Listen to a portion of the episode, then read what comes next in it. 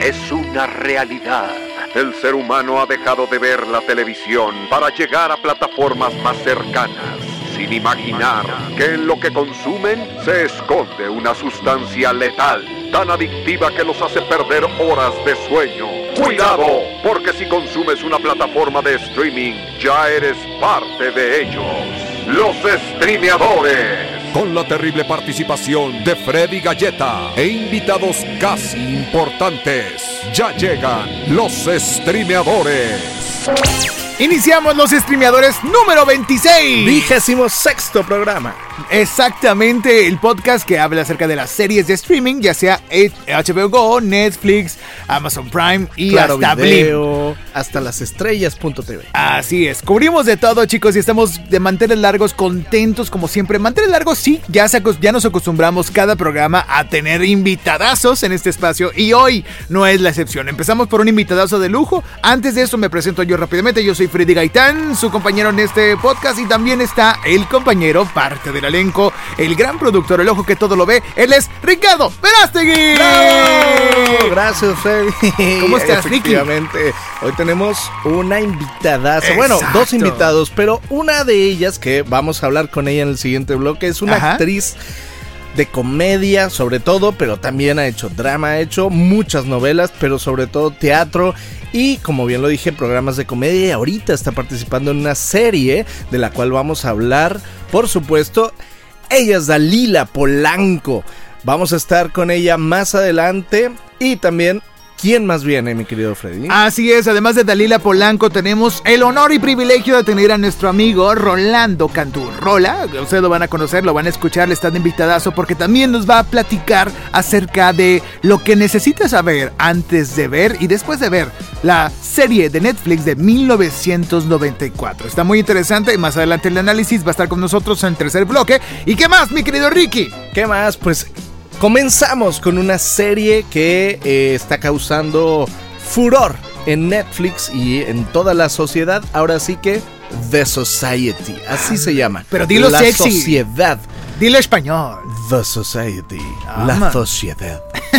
Amigo, yo creo La que... sociedad. Inquietud e incertidumbre. Yo la empecé a ver antier, literal, y me la prendí y dije, voy a ver, a ver qué tal. Me piqué en el primer capítulo y eso, y hablo en el buen sentido, o sea, de verdad, me sorprendió impresionantemente esta serie porque para mí fue una combinación de muchas cosas.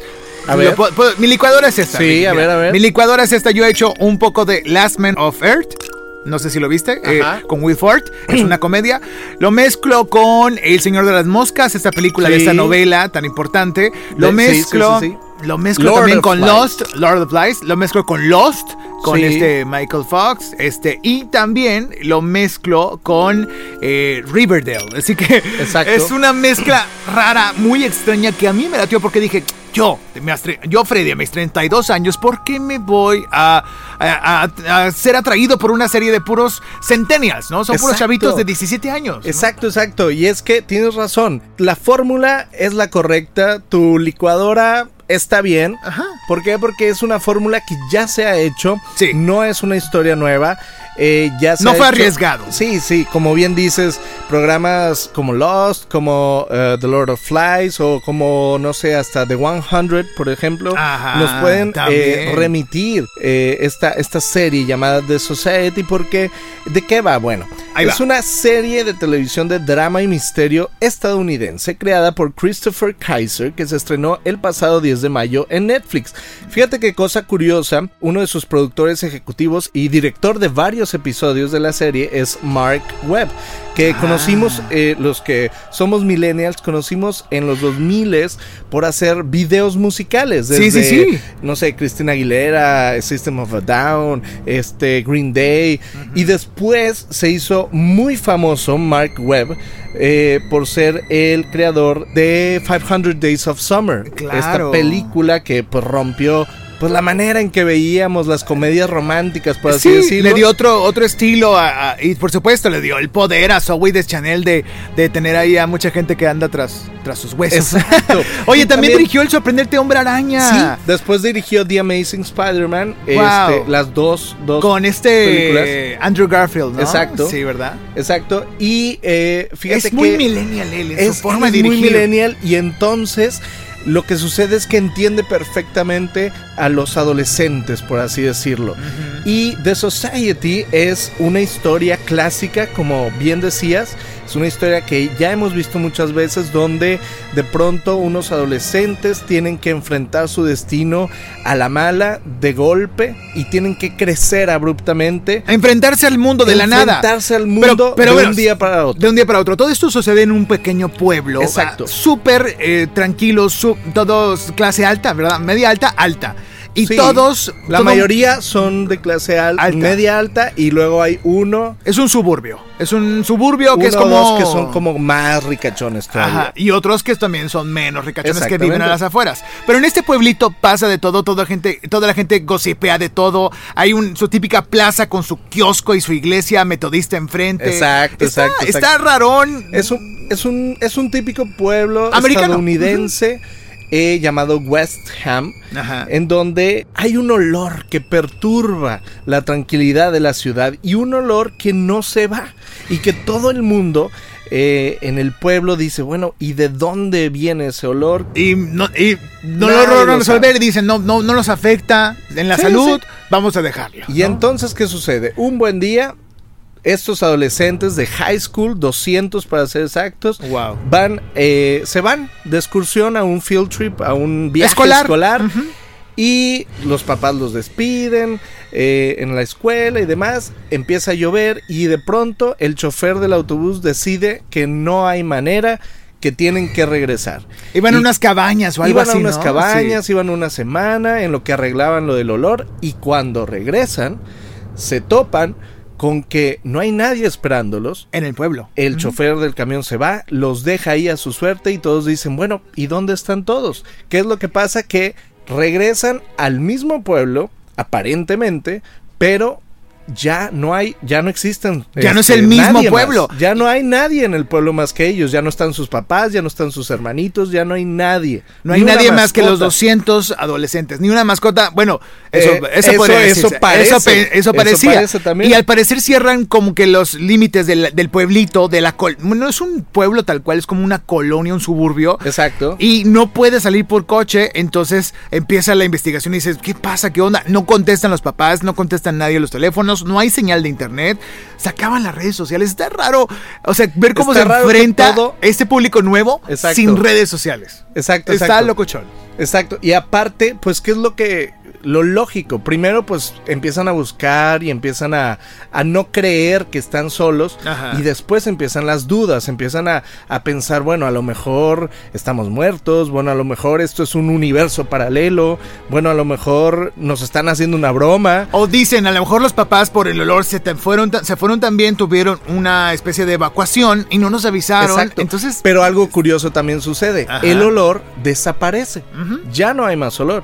Entonces, al pasar de los días y las semanas, ellos mismos tendrán que empezar a crear ahora sí que una sociedad por su Ah, cuenta. Como bien dice el nombre. Exacto, y es lo interesante de esta serie que pues ha gustado mucho, al 95% del, del, del público le ha gustado. ¿En serio y- tuvo buena calificación? Sí, ha tenido muy buen, buena aceptación porque te digo, es una historia clásica donde obviamente eh, el, el destino este y, y- y el azar y las...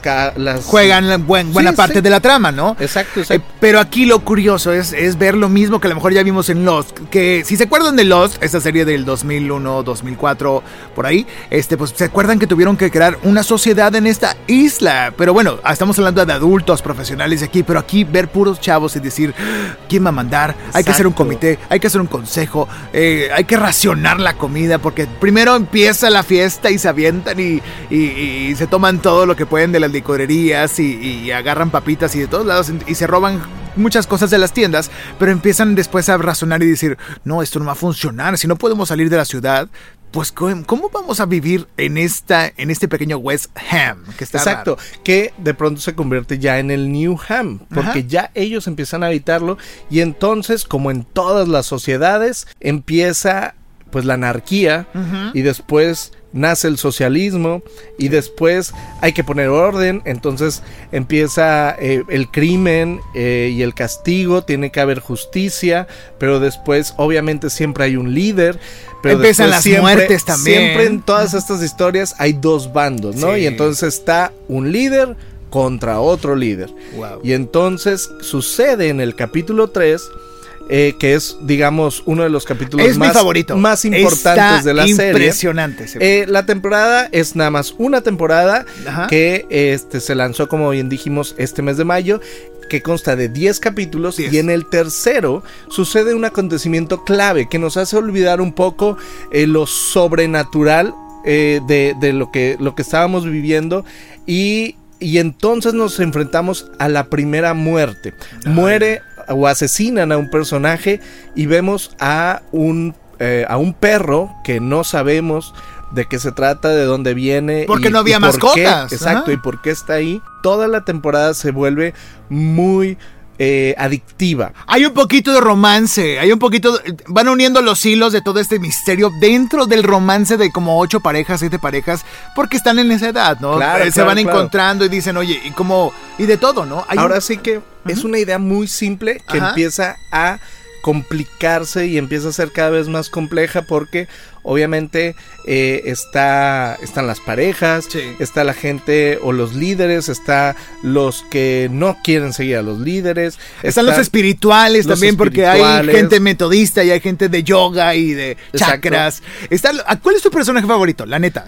Híjole. Favorito. El mío es, el que es eh, el sordomudo bueno la persona que no que no puede comunicarse verbalmente Fíjate que se me hizo muy está muy extraño porque lo pensé, o sea, llegué a pensar en, en, muchos personajes al principio y después dije, creo que Campbell Ah, claro. Campbell, que parece ser el villano, no es tan villano. No es tan villano. Es, es, un personaje que está redondito, digamos, porque eh, lo empiezas a conocer y dices, híjole, es el típico eh, aprovechado, el típico cabroncillo. El típico Christopher Uckerman. Sí, el típico cabroncillo que, que, quiere pues ahí fajarse a las, a las ladies y entonces, este, y aprovecharse y es el bully y todo. Y no, y empiezas a descubrir que hay personajes más más malévolos y hay otros más este y otros que toman decisiones muy fuertes muy abruptas que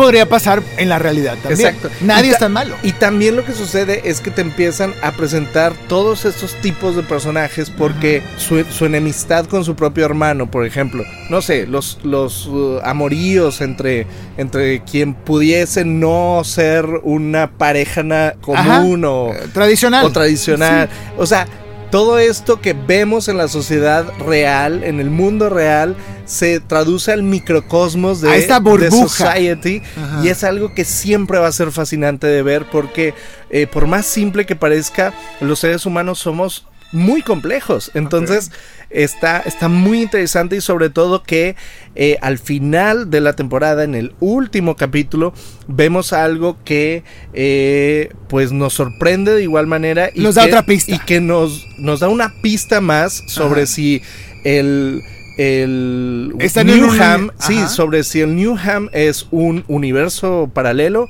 o no y también nos dice obviamente que va a haber una segunda temporada porque no se resuelve prácticamente nada o no ¡Qué se horrible! mucho y obviamente nos tiene eh, nos tienen que resolver todo eso en una segunda o tercera o cuarta temporada porque esto eh, da material para mucho, ¿eh? Sí, sí, sí. Hay que verla, chicos, por favor. esto es un Game of Thrones, ¿eh? Sí, pero a nivel... Game of Thrones, pero de high school. O sea, como que mezclaron la este las el conflicto de las casas el conflicto de las personalidades. Y también los más débiles salen saliendo con todo y hacen cosas catastróficas. Lo mismo que pasa en Game of Thrones pero esto es aplicado en una especie de y está lo sobrenatural también. que siempre también es otra cosa a resolver. O sea están las intrigas las pasiones la justicia todos los valores y antivalores humanos pero también está por resolver lo sobrenatural. ¿Qué demonios está pasando? ¿Por qué estamos aquí? ¿Es un castigo divino? ¿Estamos en el purgatorio? ¿Estamos en un universo paralelo?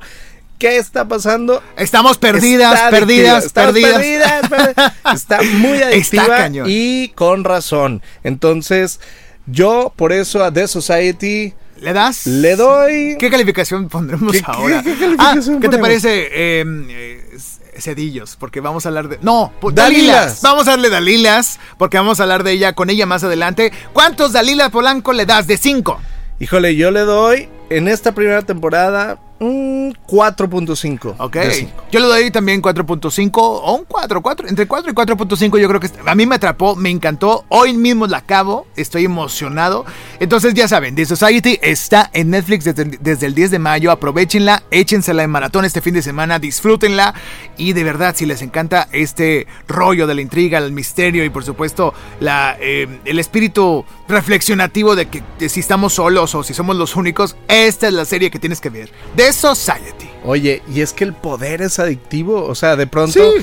empieza como en toda sociedad empiezan a avanzar y empieza a haber este traiciones y empieza a haber de todo. Hemos visto en la vida real también cómo el poder hace ciertas cosas con las personas. Exacto, exacto. Y Desde aquí- un comité hasta Eh, un y aquí gobierno. no es la excepción. Entonces, The Society es una serie que parece ser otra serie más de high school, de teenagers, pero que eh, pues ya en el fondo es mucho más profundo. Esconde algo más. Así que bueno, vamos a un corte, chicos. En breve regresa y está con nosotros Dalila Polanco. Está en la casa de los ¡Uh, streameadores. regresamos! Ponerle pausa no servirá de nada. Llegarán en breve por ti los streameadores. Regresamos. Datos curiosos de tus series favoritas. Por Juan Carlos Mendiola. Sensei. Al final de rodar todos los capítulos, el cast y el equipo de producción habían recorrido lo equivalente a darle cuatro vueltas completas al mundo. Vaya viaje. Chernobyl se convirtió en la serie mejor calificada en la historia, superando a baluartes como Breaking Bad y Game of Thrones. Estas fueron las curiosidades de tus series favoritas. Sígueme en Instagram como juanc.mendiola para descubrir más contenido como este. Anuncio importante, anuncio importante. Están de regreso. Están aquí los streameadores. Y regresamos a los streameadores de nueva cuenta. Estamos en la cabina, muy emocionados, muy contentos porque tenemos una invitada de honor. Pero antes, recuerden que estoy yo, Freddy Gaitán, está mi compañero Ricardo Verástegui también. ¿Y a Ea. quién tenemos en la casa, Ricky? Tenemos a una actriz de tele, de teatro, ha hecho de todo. Ha hecho radio Ha también. hecho radio, es verdad. Dalila Polanco. Dalila, ¿cómo estás en tu ciudad, Monterrey, que te recibe con taquitos mañaneros? Ay, no, bueno, primero que nada estoy inflamada de los ojos, los traigo hinchados porque de verdad ha sido, la recepción fue buena, el, este, siempre llegar aquí es bueno. Entonces, he, dormido mal, he comido bien. Ok.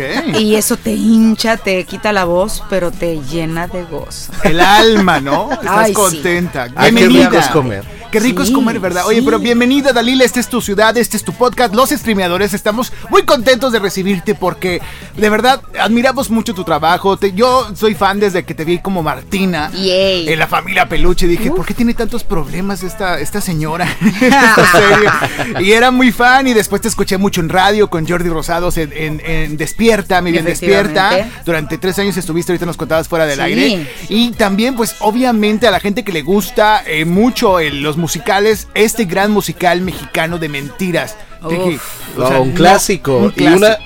Sí, yo, yo podría decir que es la mejor Lupita. Que no, Ay, se, que, no se, que no se me pongan celosas las demás Lupitas, pero es que la verdad lo haces extraordinario. Ay, Dalila es la muchísimas mejor. gracias. Mira, Lupita es un gran papel y yo creo que estoy rodeada de una. Ay, de unas actrices espectaculares. De verdad, yo admiro muchísimo a todas mis compañeras, me parecen maravillosas. Todas son muy buenas en lo que hacen. También mis compañeros, los Emanueles, o sea, todos ellos han sido maravillosos y grandes actores y cantantes. Entonces, el que yo esté en una compañía musical de este tamaño, de verdad me llena, me llena de júbilo. Pues oye, me siento como privilegiada.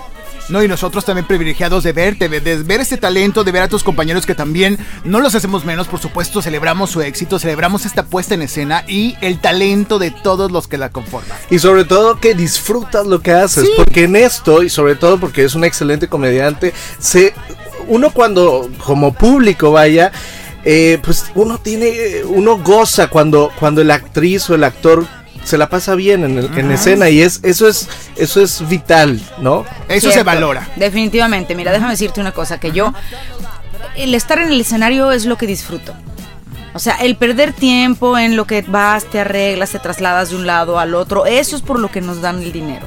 O sea, nosotros nos pagan por todo el tiempo que tenemos que esperar para poder subirnos a un escenario.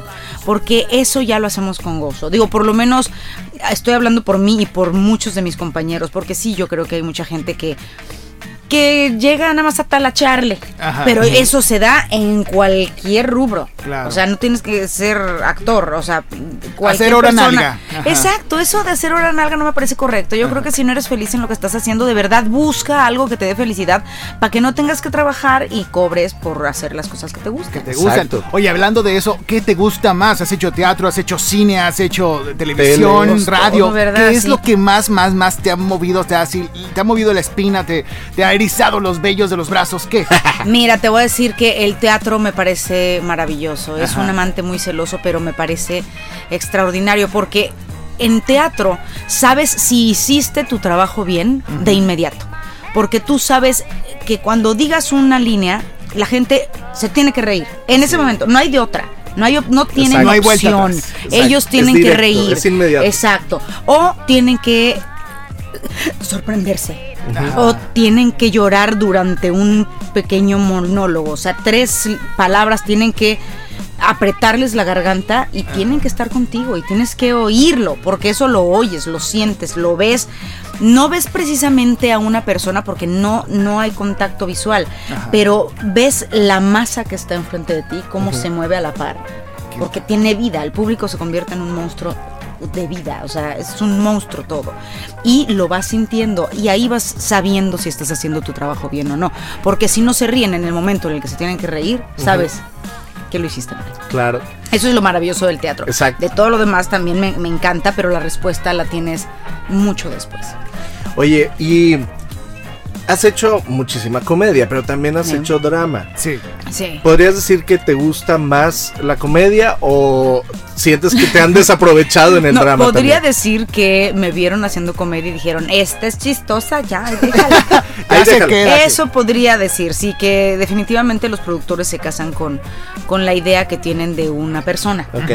Y gracias a Dios últimamente, y bueno, hay, han habido varios productores que, que me han permitido llorar, sufrir, pegar, que me maten. ya todo. Exacto, entonces ya estoy muy contenta de que varios productores me vean con cara de actriz, no con cara de comediante. No estoy peleada contra la comedia, ni mucho menos, pero también se me hace un mote muy muy pretencioso para Sí. mí que me digan comediante, Claro. porque comediantes son los que se paran y se ponen a hacer reír a la gente Exacto. como sea. Sí, sí, sí. Y yo necesito de un texto. Claro. Tú ¿Sí tienes un bis cómico también, un o sea, Gracias. es un talento de interpretación y aparte el otro lado, te vimos en Mujeres Asesinas, ¿te acuerdas de esa serie? Ay, sí me acuerdo. miedo, o sea, Me acuerdo, impresionante. sí, sí. y por supuesto, lo- Rosa de Guadalupe, Las telenovelas, claro. Mujer Casos en la vida real. Todo lo que son eh, Rosa Guadalupe, Mujer Casos de la Vida Real y este, como, como El dice el dicho, de- esos me, me han hecho muy feliz estos unitarios Sí. porque son, bueno, son programas, son los más vendidos de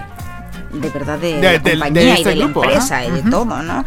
Pero son justamente los productores que dicen, vamos a hacer que Dalila le sufra que le llore, que le, que le pueda. Eso es padrísimo. Ahora, he hecho, como dices, bien dices, Mujeres Asesinas, que ha sido pues mucho sufrir. En el privilegio de amar, mm, sí le sufrí tantito también. Y la última en donde me la pasé llorando fue el Güero Castro me invitó a hacer por Amar Sin Ley. Eh, Ah, eso acaban de terminar los capítulos. Fueron solamente siete capítulos. Me dijo, haría siete capítulos. Cuando me dijo de qué se trataba, dije, venga. Venga, porque es este, justamente estamos hablando de una pareja de mujeres Sí. que nunca se casaron. Ok. pero tenían viviendo creo que 16 años juntas, deciden tener hijos, las dos se inseminan, solamente se puede inseminar la, la actriz que hacía de mi pareja, ¿Quién es? Gloria se llama ella, y este, ella tiene una bebé, pero es su óvulo. Fue Ok. una hija de ella a ella. O sea, si yo me hubiera puesto su óvulo y ella el mío, otro gallo nos hubiera cantado. Pero cada quien se puso su propio óvulo. Se inseminaron y solamente una quedó embarazada. Y se muere. Ah, la mujer de repente, de la nada, se pone mal, se muere y me quitan a la hija. Ay, La abuela, o sea, la suegra, en este caso de mi personaje, nunca había aceptado la relación porque estaba, decía que el lesbianismo era pues algo del demonio, que estaba mal, que era de monstruos, y le quitan a la hija, y justamente de eso va. Entonces fue un llanto todo el tiempo, porque es solamente una escena, se ve el amor entre ellas, entre la familia, qué bonito, todos nos amamos, y todas las demás fueron un sufridero. o sea, Claro. en lo que se enferma, se cae el hospital, se pone peor, se muere, este, le quitan a la hija el, este, el juicio y demás. Entonces, de verdad fue para mí muy gozoso. Y tú como gozoso. actriz, o sea, ¿de dónde sacas estos recursos? Pues solamente como una verdadera intérprete, por eso se puede moldear, por eso aunque no hayas vivido eh, estas tragedias, gracias a Dios aún ni nada, Gracias a Dios. este, pues te permite moldearte, te permite meterte en estos papeles, desde el más trágico, como ahorita lo comentabas, hasta el más cómico y hasta lo que está, los- lo que estás haciendo ahora, que a eso vamos también, chicos. Yay. Invitamos a Dalila porque es una representante de la comedia mexicana y de las novelas mexicanas y por supuesto del mundo del streaming actualmente, que hay en varios eh, eh, plataformas que ya se están abriendo con más producciones de Televisa y de este grupo. Y ahora, en estos momentos, hay una serie que recientemente estrenó, sí. ¿no? Bueno, está, obviamente, lo que estabas contando era parte Sí. de Por Amar Sin Ley. Ajá, Que es la segunda temporada. Exacto. ¿Y eh, este capítulo ya salió al aire o va a Ya salir? acaba de terminar, acaba de terminar, ¿qué será? Hace una o dos semanas. Ok, ok. Pero también al aire, que también nos interesa mucho esta serie porque Televisa se, se arriesgó a hacer de nuevo comedia y de Ajá. nuevo series Cierto. este, en un alto formato. Simón dice. Eso. ¿De qué se Segunda trata? temporada también, ¿no? Justamente, este, acabamos de terminar de grabar la segunda temporada. La primera Wow. temporada se, se transmitió tres veces seguidas. Tres, Wow. o sea, se terminó y la gente pidió y dijeron, bueno, vamos a repetirla. Y la volvieron a repetir una tercera vez. Es que el Entonces público dijeron, no, ¿saben qué? eso. Sí hay que hacer una segunda, una segunda, Una segunda temporada. Sí. ¿Y qué tal? espectacular. No sabes la verdad. Es un gozo. Mira, trabajar con Pedro Ortiz de Pinedo, que bueno, ya Es un decir talentazo. Ortiz de Pinedo, donde lo acomodes, Sí. ya sí, es. ya. es bueno. Sí, es un compromiso maravilloso.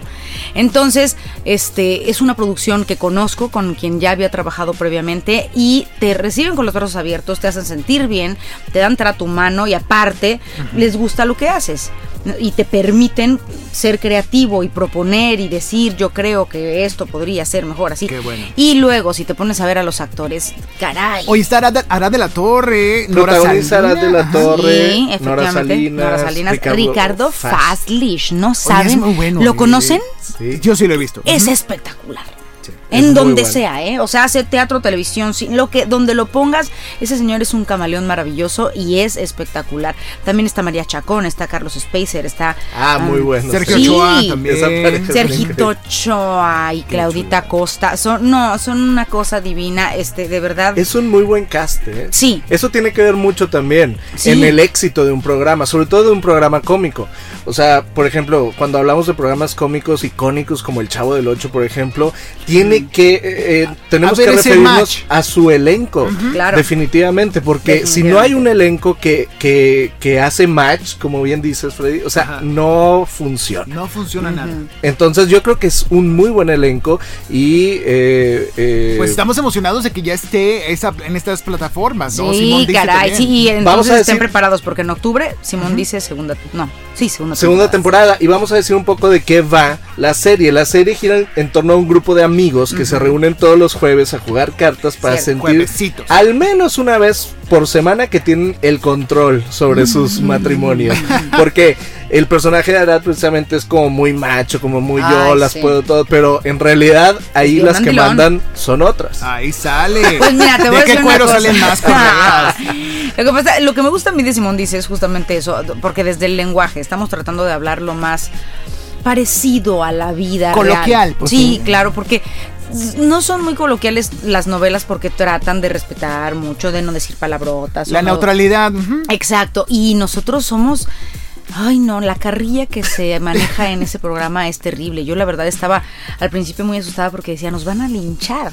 Oye, ¿cómo está ese grupo de WhatsApp? ¿Tienen algún grupo? Los Ay, actores, no, es una desmadre, cosa ¿no? de miedo, es de terror. Tú no sabes las cosas que pueden llegar a mandar. Qué padre. De, de, ay, no, no. no. Sobre todo Fastly, ¿no? ¿Quién? Arad. ¿Sabe- sa- no, ¿sabes quién? Arad, Pedro Ortiz de Pinedo, Ajá. perdóname. Pedro Ortiz de Pinedo mandó unas cosas. Gus Rodríguez, que es el productor asociado, y Gus Rodríguez, Gus bueno, Rodríguez. disculpe, Claro. es hablar también de uf, Sí, años de sí, comedia. sí. No, Gus Rodríguez también manda unas cosas terribles. No, es que no sabes el chat, porque no solamente somos los actores, somos actores y producción. Ya, ya. Y es de miedo, de verdad de miedo. Es, te da miedo abrir un chat. Este, bueno, más bien el chat de Simón dice, si estás en un lugar público. Oye, Delila, no ¿has abierto el, el audio de los gemidos? ¿Te ha tocado alguna vez? Lo, lo mandan a cada rato. ¡Qué Es, o sea, es el. Por eso te digo que Simón dice, el chat de Simón dice, te da terror. Si ves que llega un mensaje, dices, no lo voy a abrir hasta que esté en el baño de algún lugar o en mi casa. En privado. Porque te mandan cosas que siempre caemos todos, Sí. caray. Oye, ¿Gus también escribe? ¿O nada Gus, más? bueno, ahorita no está escribiendo como tal, pero tienen que pasar por él. Él es un Es filtro de- muy importante, es un filtro muy importante, Gus. Ajá. Él sí, digamos que que no está ahorita como escritor solamente, está como productor asociado. Entonces es- lo tenemos ahí todo el tiempo caminando alrededor del foro. Los detalles en los, en los sets de grabación son maravillosos y sé que son cosa de él. Oye, y tú que sabes improvisar y lo haces muy bien, ¿te dan chance de improvisar en, en escena? ¿O qué tanto es En improvisación, dice- qué tanto es guion? Podemos improvisar en las lecturas, que también es una parte maravillosa de Simón dice, Y se porque hacemos Ahí hacen notas. Exacto, hacemos lecturas previas de cada capítulo. Eso es súper importante en sí, la comedia y en México a veces no se respeta eso. No, no, no, lo tenemos que hacer. Por ejemplo, María Chacón, no sé si recuerdan que hay una pareja, los más chavitos son pochos. Sí, Entonces, es muy importante cuidar cómo hablan ellos, exacto, pero que se sienta orgánico. exacto, exacto. O sea, que no digas, estos les están poniendo un texto y no, de ninguna Ajá. manera nada es impuesto. O sea, ahí tenemos mucho que ver todos que yo no diría esto, mi personaje no haría eso, o fulanita no pediría, ordenaría, ¿sabes? O sea, Y van construyendo entre y vamos todos. entre todos, este, haciendo que crezca más ese- esos libretos que son espectaculares. Los- llegan a tus manos y dices, ¡au, qué mal! Muy bien, excelente. Oye, Dalila, y estás ahorita en Monterrey precisamente por una obra de teatro que Sí. estás participando, ¿no? La estética del crimen. A La ver. estética del crimen. Dos años de éxito en la Ciudad de México nos fue excelente. Estuvimos dos años. La estética del crimen, déjenles cuento rápidamente, Sí, sí, nada más sí, para hacer adelante. historia. Es una, una obra de teatro que comenzó en Boston. En Boston tiene. Son, si no me equivoco, 28 años repre- Wow. representándose ininterrumpidos. Sheer of Madness se llama en inglés. Y la calle en donde está el teatro, donde se presenta, ya se llama Sheer of Madness Street. Wow. O sea, tanto renombre. tiene. De, de Wow. verdad, ajá. Y ha sido representada en todas partes del mundo. O sea, nos han mandado los afiches de, del póster de la obra de Corea, de Australia, de Argentina, de Japón. No sabes qué padre es pertenecer a una familia tan, tan, tan grandota. Entonces, terminó en México y. Este, pues tuvieron a bien los señores productores, entre ellos el señor Edgar Torres y David Aedo, que dijeron, ¿por qué no ponerle en Monterrey? Porque Monterrey es un lugar en donde consumen teatro. Sí. La verdad es, es muy bonito porque cada que venimos a Monterrey, Monterrey es un público de teatro y eso me hace muy feliz. Sí, hay mucho teatro local. Sí, efectivamente. Entonces dijeron, ¿por qué siempre traer cosas de la ciudad? ¿Por qué no traer todo el producto y con gente regia? Y después dijeron, ¿y por qué no invitar de vez en cuando a uno de los actores que la hicieron ya en México? Y en pues este por eso... caso eres tú, estás En este tú, caso, sí. está Carlos Rangel. Ajá, va a venir este, sí, va a venir Sexy Punk, va a venir este Daniela Luján, va a venir ¿quién más? está Daniel Luján también estuvo, sí, cierto. Sí, Dani Luján estuvo, entonces ella también está confirmada que viene para acá. ¿Quién viene para.? Bueno, no sé exactamente cómo esté los roles. Conformado. Creo que Ojalá que, a mí me vuelvan a traer. sí. Ah, Carla Medina parece sí que viene. Claro. Este, justamente me estaban diciendo que si me aventaría a hacer otro papel que, que no fuera la señora increíble. Lascu- En México es la señora Lascurain. Ok. Ajá. Aquí es María del Pilar Santos de la garza la güera. Ay, Dios mío de mi vida, qué cosa más complicada. Para nada muchachos. tropicalizado, ¿verdad? Nada, Oh. ¿cómo va a ser? Oye, Bueno, todo tuvieron que cambiarle, claro. Y estelarizan eh, Mario Besares, Brenda Sí. Besares, Ajá. Elena Ibarra, Roberto Alanís, Hugo Santos Sí. y Hervey Garza. Que están eh, de verdad increíbles. ¿Qué, qué consideras del nivel de los actores aquí regiomontanos? Tú Ay, pues fíjate que déjame decirte que tienen aquí mucho talento. Tienen aquí mucho talento. Eh, eh, estoy hablando, por ejemplo, en las escuelas. A mí en México no me tocó estar en una escuela como acá, en donde le den tanta importancia a- al teatro. Ajá. Hacen montajes los chavitos, estoy hablando Sí. de chavitos, no estoy hablando ahorita del nivel actoral de manera profesional. Los chavos hacen cosas muy buenas. Digo, ¿cuánta gente nos hemos secuestrado nosotros de, de Monterrey y nos hemos llevado a México? Sí, o sea, bien. ¿cuántas personas Sí, no han salido de Es un semillero. Sí, claro. Y puro talento. Por cierto, viene Bianca, ¿no? Y se va a Sí, acá. con Chicago, Chicago. se presenta. Exacto, así. Oye, Dalila, bueno, Dígame. pa- pasando a otro terreno, sabemos que viajas mucho, sabemos que vas ah, yendo de, ahora sí, de estado en estado en diferentes obras, representaciones, contrataciones, pero ¿qué ves tú en esos viajes? O cuando estás en tu casa dices, oye, Netflix en chill, ¿qué voy a ver? O sea, Ay, un sábado ¿Qué de la te noche, gusta ¿qué ver? ¿Qué series te gusta ver? Mira, este, no me juzguen, muchachos, no me juzguen, pero sí, sí No soy, sí soy bien charra. No sé qué tan, no A sé ver, qué ver. tan bueno sea lo que yo veo. Pero por ejemplo, Grey's Anatomy, Ok. Ajá. yo sí, la verdad me le eché muy tarde. Es- o sea, ah, ok. to- to- sí, to- todas mis amigas ya habían pasado por eso y ya estaban en otras cosas mucho más Que ya importantes. va como en la veinteava Sí, no, ya, ya, es una cosa. Y yo, bueno, yo la acabo de ver, ya me la eché toda. Podría operar un corazón. de verdad, yo podría hacer así una, una operación a corazón abierto. Corazón así, abierto. En donde quieras y sin luz y temblando. Mientras, en un avión, ¿no? Pero donde quieras. Si es más, en medio de un sismo en la Ciudad de México. No, no, no, no, no, Te- no, pero no. claro que sí, yo ya, ya me lo domino. Pero fíjate Ahora que la es, que... es- es un gusto culposo de la gente. Yo Sí. siento que mucha gente se siente culpable de Sí. verla. Y dice, Sí. tengo que decirte algo. Yo, ¿qué pasó? ¿Me pusiste el cuerno? Que no, no, no, es que me vi la Veo temporada. Sí, claro. Shonda Rhimes, es adictiva. Ay, Sí. no, otra, otra que eh, de fondo musical, Ajá. porque digo, tienes tus series de fondo musical. Sí. Así es, aquí Friends. Ah. Friends así de, chin, no tengo tiempo, que nada más prendes para estar escuchando Exacto. al Claro. fondo clásico. y te empiezas a reír haciendo lo que estás haciendo. O sea, ¿Sabes que qué yo hago? en- Antes Eh, de dormir, si estoy triste un día o si me pasó algo malo, digo, "Ah, un Friends y a dormir. O sea, eso sí Exacto, siempre da para arriba y sin importar qué temporada, qué capítulo sea, en orden o no, no importa. Ahora, ahí te va otro guilty pleasure. A ver. Lucifer. Ay, bueno, Dalila. déjame decirte. Los ve digo, ay, Sí, qué sí. horror, pero no puedo dejar Te de gusta, pero te asusta. Sí, o sea, me río mucho, me divierte mucho.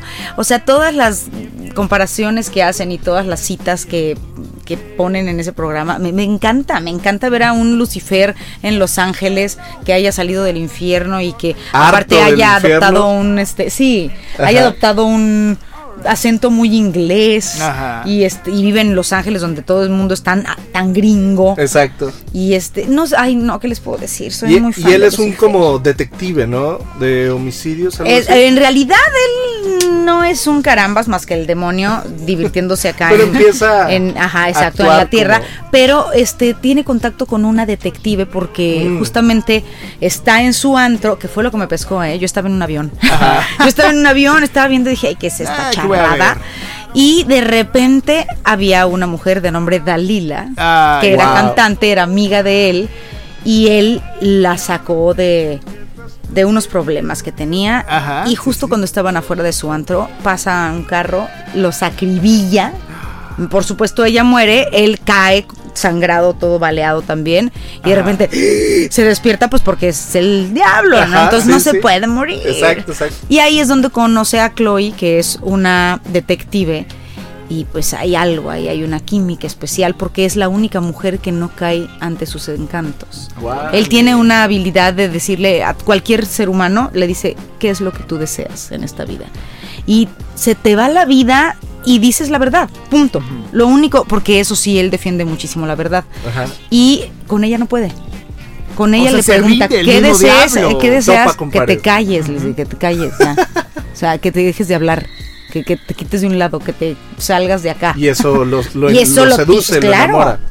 Y Oye, justamente de eso va. Entonces te atrapó porque viste Sí. a alguien que se llamaba como tú dijiste, ay, hasta... Dalaila. Sí. Te sedujo la serie. Exacto. Ya no más por eso, fue bien nomás como el ego te jala.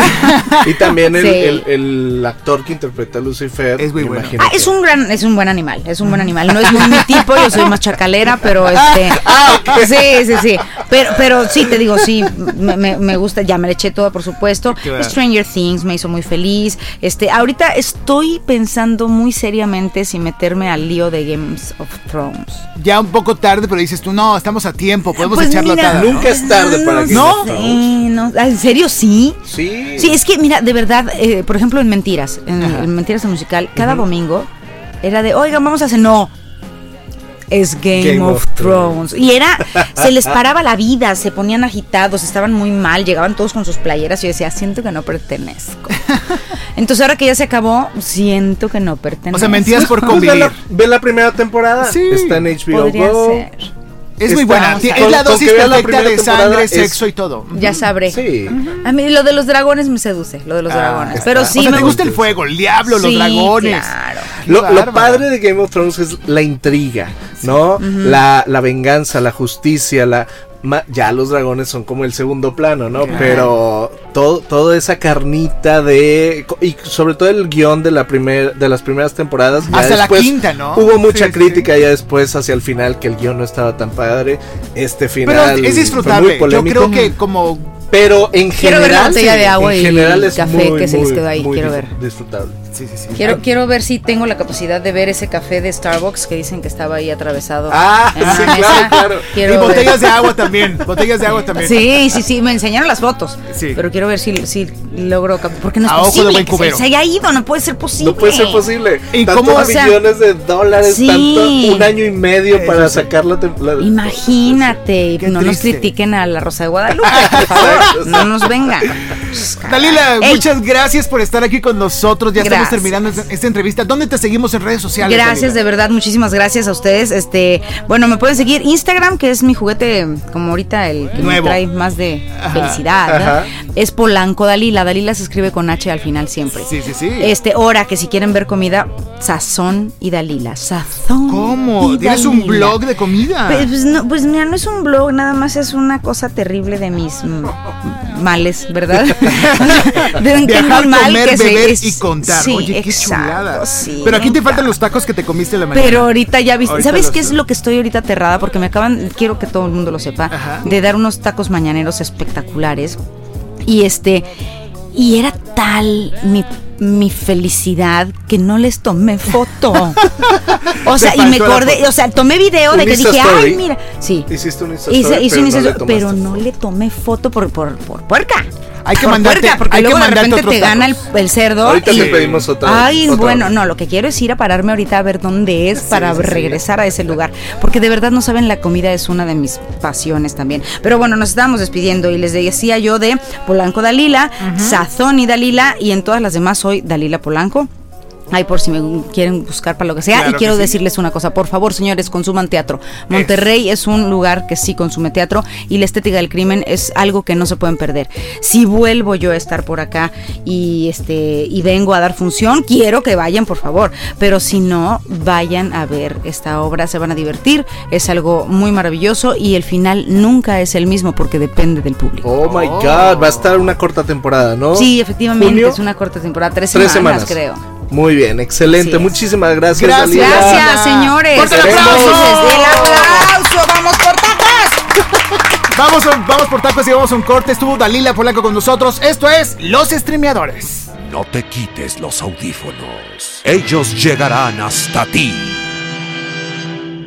Datos curiosos de tus series favoritas. Por Juan Carlos Mendiola. The Society. Esta serie está fuertemente influenciada por la novela de William Golding, El Señor de las Moscas. Ya saben, si funciona, no le muevas. Archer. El programa ha provocado un aumento muy significativo de casos de niños llamados Archer. Estas fueron las curiosidades de tus series favoritas. Sígueme en Instagram como juanc.mendiola para descubrir más contenido como este.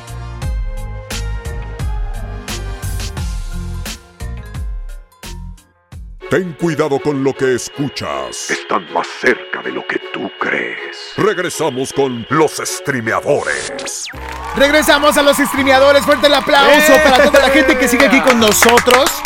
Chicos, venimos de comer unos tacos deliciosos. Qué ricos. No vamos a decir de dónde porque este podcast es caro para contratar mención. así que riquísimos con Sigan Dalila Dalila Polanco. y sabrán cuáles son. Por tiene que seguir la cuenta de Dalila Polanco, una cuenta especial que se llama Sazón y Dalila en Instagram, para que vean reseñas de lugares de realmente deliciosos. Sí. Aquí en el norte del país y también en la Ciudad de México está sabrosísimo. Pero bueno, esa fue la entrevista con Dalila Polanco. Ricardo Verástegui sigue en la casa. ¡Ea! Arroba R. Verástegui en todos los medios Ar- sociales. sociales, arroba Freddy Gaitán en Instagram, en Twitter también Freddy Galleta y en, en Facebook también me encuentras como Freddy Gaitán. Y hoy tenemos otro invitado más en este podcast. No paramos de invitados y hoy está con nosotros el maestro en análisis político, el comunicólogo, Rolando Catú. ¿Cómo estás, Rolando? Muy bien, muchas gracias por la invitación, con mucho gusto estar aquí. Bienvenido. Y es que vamos a hablar de una serie documental también en Netflix que aborda distintos acontecimientos. Es que pasaron hartas cosas ese año ¿eh? en México. De verdad que sí. Y es que ese, ese, Eso se llama... esa Mi- serie se llama Ajá. precisamente como el año en el que ocurrieron todos estos sucesos. Esta serie se llama 1994. Y está en Netflix, ¿no? Ya está en Netflix y Rola, sí o no, eh, coincides conmigo de que ocurrieron demasiadas cosas en México, sobre todo algo que eh, sobre todo marcó y marcará a todas las generaciones futuras, que fue pues el asesinato al candidato a la presidencia del PRI, Luis Donaldo Colosio. Pero Ajá. ocurrieron muchas otras cosas, ¿no, Sí. Rola? Efectivamente, sí, como bien lo mencionas, ahorita mencionabas eh, del poder de Game of Thrones, que Ajá. están en busca del poder en esta serie, y Ajá. bueno, esta Uf. serie precisamente habla sobre... Tiene eh, dragones también la serie. eh, dinosaurios. Otra Tiene dinosaurios. Eso sí lo lo tiene. Exactamente. Y efectivamente, como mencionas, ocurrieron muchos eh, sucesos. Eh, el asesinato de Colosio es medular en la historia, pero también hay otros acontecimientos secundarios que complementan eh, muy bien esta, este, eh, esta situación. La, la serie se contextualiza con el, eh, la firma del Tratado de Libre Comercio, el Ajá. levantamiento zapatista. eh, El cambio la- de poder. el cambio de poder, la designación de Colosio como candidato. eh, eh, bueno, personajes históricos como Camacho Solís, que era la contraparte de Colosio en el PRI, que iba a ser también candidato, era una un posible candidato. Eh, él tenía, él se revela contra el presidente Carlos Salinas de Gortari. Ajá. Y bueno, ahí se va tejiendo un poco la, la historia. Es una serie documental, ¿no? Sabemos eso, ¿no? La- es un- para la gente que quiere saber un poquito de esto y ignora qué sucedió en el 94, o a lo mejor ese año estaba dormido, ya en esta serie O te no lo. había nacido. O no lo había nacido, te lo resume perfectamente, pero para la gente que se echó eh, la serie completa de Colosio, esto no es nada parecido. Aunque tiene tintes, no es nada parecido. ¿Por qué, Rolando? Efectivamente, la serie es una serie documental, son cinco episodios, cada uno dura aproximadamente 45 minutos, 50 sí, como minutos. 50 minutos. Efectivamente, y en cada capítulo se toca un tema del que les mencionaba anteriormente, que es como el Cierto contexto suceso. Alrededor de el lo medular, que es el asesinato de Luis Donaldo Colosio. Yo no sé ustedes, pero eh, yo que la disfruté muchísimo, la vi de principio a fin, creo que es la mejor serie documental, porque ha habido muchas. De historia. no, Ah, de, ¿O a qué te refieres? de Colosio, o sea, Ah, de lo que ya, ya, ya, tal sucedió,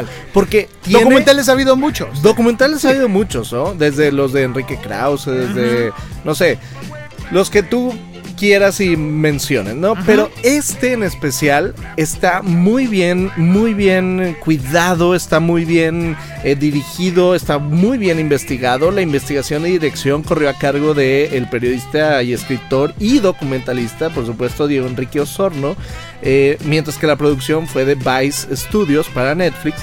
Y yo sí creo que eh, se basaron o hicieron primero esta esta pues serie eh, documental antes de hacer Colosio porque sí muchas cosas que vemos en la serie digo ah claro o sea se explican mucho mejor con los protagonistas de aquel entonces y uno de ellos y el más famoso de todos el villano por así decirlo favorito de México es uno de esos protagonistas Ajá. Carlos Salinas de, Gol- de Gortari que aparece hablando pero como Muy si nada, tranquilo. padrísimo, como él siempre ha sido. muy ¿no? cómodo en esa Muy silla. cómodo en 1994. Y sí, bueno, la, la serie se trabajó durante dos años, ¿sí? Se habla que se hicieron más de 120 entrevistas para poder, digo, incluidas los, los personajes que salen en la Claro. serie, que son alrededor de 50 eh, entrevistas o entrevistados que salen en la, en En la, la historia. serie. Por ahí sale Gael.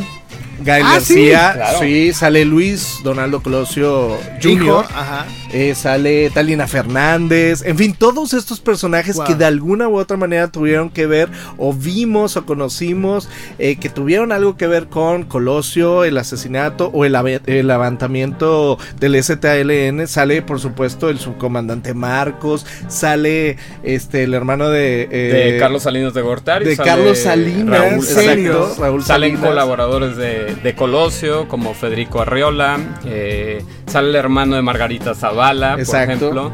El hijo mismo de Luis Donaldo Colosio. Yo creo que está muy bien contada, ¿no? Ya, Está hablan, muy ya, que- bien ya hablando de, sí. los, de la historia, de los fragmentos, está combinado todo en una edición muy, muy limpia, ¿no? Pero aparte tiene, no, no sé si esto es cierto o no, Rola, tiene documentos, es decir, documentos históricos, eh, videos, por ejemplo, pietajes exclusivos que yo nunca había visto del PRI, por ejemplo, de, de cámaras que, que exclusivamente entraron a el hospital, por ejemplo, cuando estaba muriendo Colosio, o, o sea, todo ese pietaje está muy bien, este, pues... eh, investigado, está, está armado perfectamente de tal manera que sientes y vives de nuevo el 94 como pues como lo vivimos Como si hubiera muchos. sido ayer, exacto como si hubiera sido Sí, exacto. Yo lo que estimo mucho es eso, pre- precisamente. Eh, creo que eh, Diego Enrico Sorno hay que tiene que reconocerse el trabajo y la labor que hizo,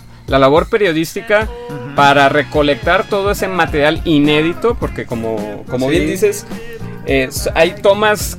eh, sinceramente que por ejemplo en el meeting de Lomas Taurinas donde es el asesinato de Donaldo sí. Colosio hay imágenes inéditas no del momento del disparo pero sí previas y posteriores. Por ejemplo, también tenemos una toma cuando se le está haciendo eh, el primer Interrogatorio. a, Mario, Mario Burto, Burto.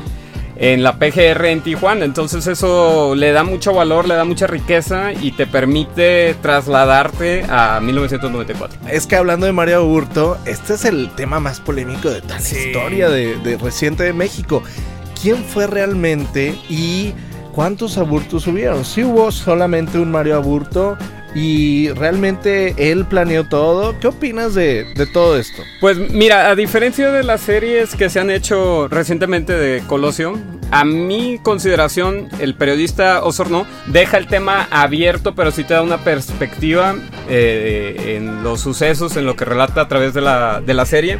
Te da una perspectiva completa para que tú puedas Tomar tu juicio. y tomar Sí. tu decisión. Porque, por Eso ejemplo, está interesante. lo que decías del interrogatorio, está muy raro que, por ejemplo, Mario Aburto, eh, que fue el, el detenido por ser el, El autor, autor material, material, por así decirlo, y que después él mismo o las autoridades, autoridades también lo definirían como el autor intelectual del suceso, pues está raro que a dos o tres o cuatro horas de haber sido detenido, ya en el interrogatorio le estuvieran Sí. preguntando cosas específicas de un libro que menciona justamente en ese interrogatorio, ¿no, Rola? Exactamente. Hay, bueno, a Mario Burto le, le- después de que sucedió todo, hubo cuatro fiscales que atendieron el caso. Eh, se, se mencionaba mucho que él era el asesino solitario Ajá. y le montaron y, y fue lo que estuvieron, lo que le contaron a la gente que eh, esta persona tenía como un cierto, eh, ¿cómo se le puede llamar? Como un cierto choque con el candidato Colosio, porque Había escrito un libro, ¿no? Sí, había, había escrito un libro, pero en él mencionaba pues que Colosio era, era chocaba con los fundamentos del. PRI, los ideales del PRI, exacto. Entonces, Era el candidato incómodo del PRI, ¿no? Exactamente, era el candidato que, disruptivo. que realmente no querían los dinosaurios del PRI. ¿no? exactamente. sí. Pero ¿tú crees que sí escribió Mario Aburto ese libro? O- Bueno, yo eh, a consideración personal no, evidentemente sí hay un maquiavélico plan que existió por parte de, No sé si de Carlos Salinas de Gortari, porque aquí en esta serie lo, Está muy cañón. Ese sí lo deslindan o, o- o poco a poco con lo que menciona Carlos Salinas de Gortari y con la historia y, lo- y los relatos que te, que te va diciendo la, la trama, deslindan un poco tanto a Carlos Salinas de Gortari como a su hermano Raúl Salinas de Gortari, que también él es otro enemigo público en México, ¿no? Y al que... Bueno, Sí. no, no sé si se pueda spoilear tanto de esta pero serie. Es Sí. algo que ha pasado en la historia. Sí. Realmente apunta hacia otro personaje que no le dábamos tanta importancia o tanta villanía Exacto. como a Carlos Salinas de Gortari, que en esta ocasión pues nos sorprende y nos hace crear y dudar de nuestro propio juicio que teníamos antes. que es precisamente el presidente Cedillo, que en su momento fue eh, pues asesor de La campaña eh, política de Colosio. Era el coordinador. Era el coordinador, Ajá. más bien dicho, de la campaña de Colosio, y entonces pasaba desapercibido por ahí. Y mira, eh, Carlos Salinas de Gortari podrá hacer muchas cosas, pero es un hombre muy inteligente. Y en esta serie, eh, como en cada participación pública en la que lo vemos hablar, eh, siempre eh, tiene un timing y un tono perfectos. Y entonces lo que me provocó a mí, así como bien mencionas, Freddy, Carlos Salinas no es uh, para mí el villano mayor de... eh, Podría no serlo, no 1994. sabemos. Podría no serlo. A lo mejor quieren que pensemos eso. ¿quién Exacto. sabe? Eh, y efectivamente se encamina hacia, hacia otras cuestiones. Puede ser Cedillo, pudo ser Camacho, pudo ser el PAN, pudo ser el PRI. Au- no, los, no lo vamos a saber nunca y el propio hijo de Colosio lo menciona al, al- al finalizar esta serie documental. Dice, creo que a pregunta expresa de, de el documentalista, eh, él dice, pues fíjate compadre, a mí no me interesaría ya en, a estas alturas saber quién fue. Porque... No ¿cómo lo quiero envenenarme el alma. No quiero envenenarlo. Ay, el alma. Entonces, está, está muy fuerte, pero a la vez es un documento que todo mexicano debe ver. Para hacerlo pensar, para eh, realmente reflexionar sobre todo esto. A mí Pues me sí, falta ver. Al final de cuentas, quien no conozca su historia está condenado a repetirla. Y eh, también bueno, yo quisiera hacer mención, el, para entender el caso Colosio es importante saber el contexto. Ajá. ¿sí?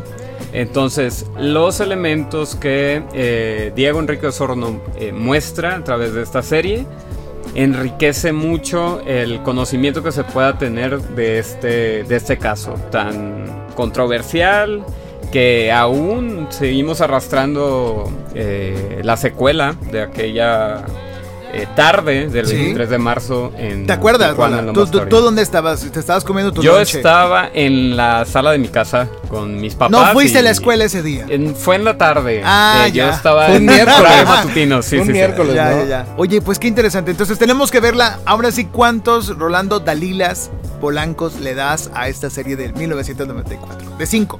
Eh, de Cinco, cinco. Dalilas, cuatro Dalilas, tres Dalilas. Bueno, a quien a mí me encantan las series políticas, entonces para mí sí es un 5. Cinco. Yo como lo dije anteriormente, es Ajá. un must para todos los que quieran saber de la historia moderna de México y para mí es un 5 de 5, está muy pero muy bien realizado. Obviamente que me hubiera gustado que fueran muchos más capítulos, pero es que es solo un año. Sí. Pa- sí pasaron muchas cosas, pero fue solo un año. Me gustaría ver La serie de 1995, 2000, 96, 97, 2006, 98. 2012, ¿no? Pero pues no se puede. Está muy muy interesante el enfoque que le dieron. Yo creo definitivamente que sí se fueron mucho a- hacia el lado de Coloso, pues fue lo más fuerte que, que sucedió año. en aquel entonces y que probablemente eh, Osorno a- a- hubiese querido hacerlo únicamente de Colosio, pero eh, eh, conforme fue haciendo las entrevistas, probablemente se dio cuenta que ese año sucedieron muchas cosas que tuvieron que ver y que tenían que ser contados de tal manera que el entramado ya general este, te diera una perspectiva más completa de por qué sucedieron así las cosas y por qué el México de hoy es como es. Bueno, él habla precisamente que en un libro que él escribió sobre Carlos Slim, él ya tenía anotaciones de- del, del caso. Entonces fue construyendo, eh, con trabajo previo evidentemente, la, la serie. Y es importante recalcar también que 1994 es un antes y un después en la historia reciente de México. Exactamente, entonces Tenemos que ver las 5 de 5. Excelente servicio, perfecto, 5 estrellas. Gracias, Rolando. Rolando, ¿dónde te podemos seguir? Rolando es un analista, también comparte mucho en redes sociales a través de sus materiales acerca de la historia reciente de la política de México y por supuesto de la marca ciudad que es México. Y eh, en este caso, este Rolando, ¿dónde te seguimos? Claro que sí, en Twitter me pueden encontrar como arroba yo soy Rola Ajá. y en Instagram como soy Rola. Háblenos de- hablas también de la marca ciudad, que es una iniciativa de levantar las ciudades para llevarlas a, a hacer grandes eventos mundiales y nacionales. ¿no? Es correcto, estoy Es- en la parte de campañas políticas, periodismo y marca ciudad. Entonces síganlo chicos, nosotros tenemos que terminar ya este programa. Gracias por estar con nosotros, gracias Dalila Polanco y a toda la gente que sigue este podcast semana tras semana. La próxima semana más sorpresas, solamente a través de Los Streameadores. Hasta la próxima. Acabas de quedar contagiado. Ellos ya están en tu oído. Ya escuchaste Los Streameadores. Búscanos en Spotify, iTunes y YouTube. Los Streameadores es una producción de Freddy Gaitán, realizado en Inspiral México. Visita www.inspiralmexico.com.